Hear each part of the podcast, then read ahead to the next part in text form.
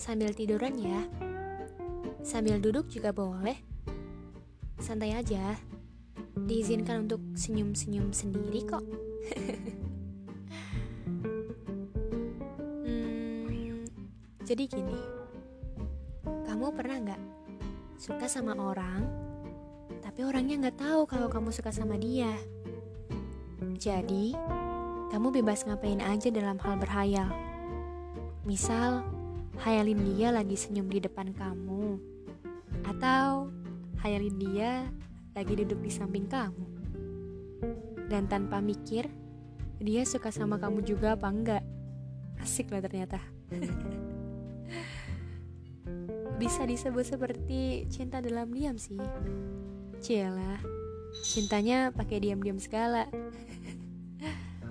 Untung lagi kalau setiap hari ketemu atau setiap hari chat dan dia nggak tahu gimana perasaan kamu yang sebenarnya.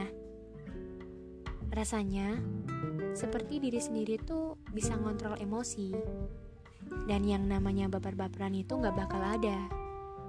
Iyalah, kamu nggak tahu perasaannya. Orang kamu sendiri yang suka sama dia. Tapi nggak mungkin sih kalau dia nggak tahu gimana perasaanmu ke dia. Mungkin dia cuma pura-pura nggak tahu. Atau mungkin memang dia cuma nganggap kamu teman aja. Gak semua hal perlu diungkapin sih. Gak semua hal harus diketahui banyak orang juga. Toh kalau udah jalannya, atau udah ditakdirkan berjalan berdua, untuk apa berpusing-pusing ria? Memikirkan perasaannya yang gak tahu ke mana. eh tapi beda lagi sih kalau tujuannya udah pada tahap yang lebih berani. Contohnya udah sama-sama mengungkapkan isi hati. Berdoa agar sejawab dan sejalan. Atau dalam versi cerita cinta yang banyak jenisnya kamu pernah dengar nggak istilah telah jatuh cinta? Pasti pernah lah. Dan sepertinya banyak yang mengalami. Telah jatuh cinta dalam versi misalnya dulu dia yang ngejar kamu, yang selalu ada buat kamu, yang cinta, yang sayang, yang gitu-gitulah pokoknya ke kamu. Dan waktu itu kamu biasa aja. Dan saat dia udah setengah nyerah, atau parahnya dia nyerah beneran karena gak paham tentang kamu yang cuek, gak perhatian, kelihatannya biasa aja. Dan di satu sisi, dia butuh feedback, tapi gak dia dapetin. Dan anggap aja dia nyerah. Pergi, gak ada kabar, gak mau tahu tentang kamu lagi. Dan kata-kata telah jatuh cinta ini datang pada saat yang tidak tepat. Iyalah, namanya aja telat. Pasti tidak pasti tidak tepat. Jadi saat dia sudah pergi, sudah tak peduli, malah kamu mulai sayang, mulai mencari, dan mengkhawatirkan ia yang sudah pergi. Kadang, orang-orang seperti ini bukannya tidak bisa memberi feedback dengan baik.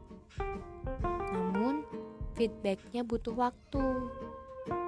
Tidak semua manusia bisa cepat dalam menanggapi sesuatu.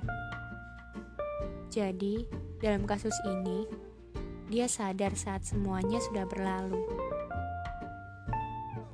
Apa mau dikata?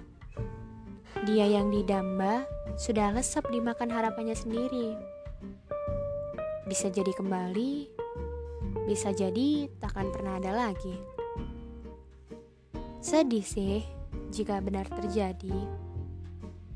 Walaupun gak semua hal perlu diungkapin, kalau soal perasaan yang seperti ini, yang telat menyadari pasti akan memilih diam atau memilih jalani saja dengan tanpa genggamannya lagi. Biasanya, dan salahnya, mereka lebih mementingkan gengsi daripada kebahagiaan mereka sendiri. berubah jadi orang yang banyak kode dan susah dipahami. Ah, sudah. Kalau sayang bilang saja. Baiklah, kita hilangkan kalimat nggak semua hal perlu diungkapin. Biar kamu bisa ungkapin yang sebenarnya. Disebut rintan nggak apa-apa. Emang, kadang hati manusia tuh suka bikin bingung Kadang dirinya sendiri aja nggak tahu apa mau hatinya. Kadang iya, kadang enggak. Kadang seperti iya tapi nyatanya enggak. Kadang seperti enggak, tapi nyatanya iya. ya udah, buat kamu yang lagi sedih, galau, atau bingung sama perasaanmu sendiri, coba deh duduk dulu, istirahat, minum. Kalau lapar, disambi makan. Kamu hanya butuh pikiran yang tenang dan hati yang lapang. Terima kasih sudah mau mendengarkan. Salam, semoga senang. Semoga cintamu tidak diam-diam lagi. Toh kalau telat menyadari, gak apa-apa. Yang penting kamu udah sadar.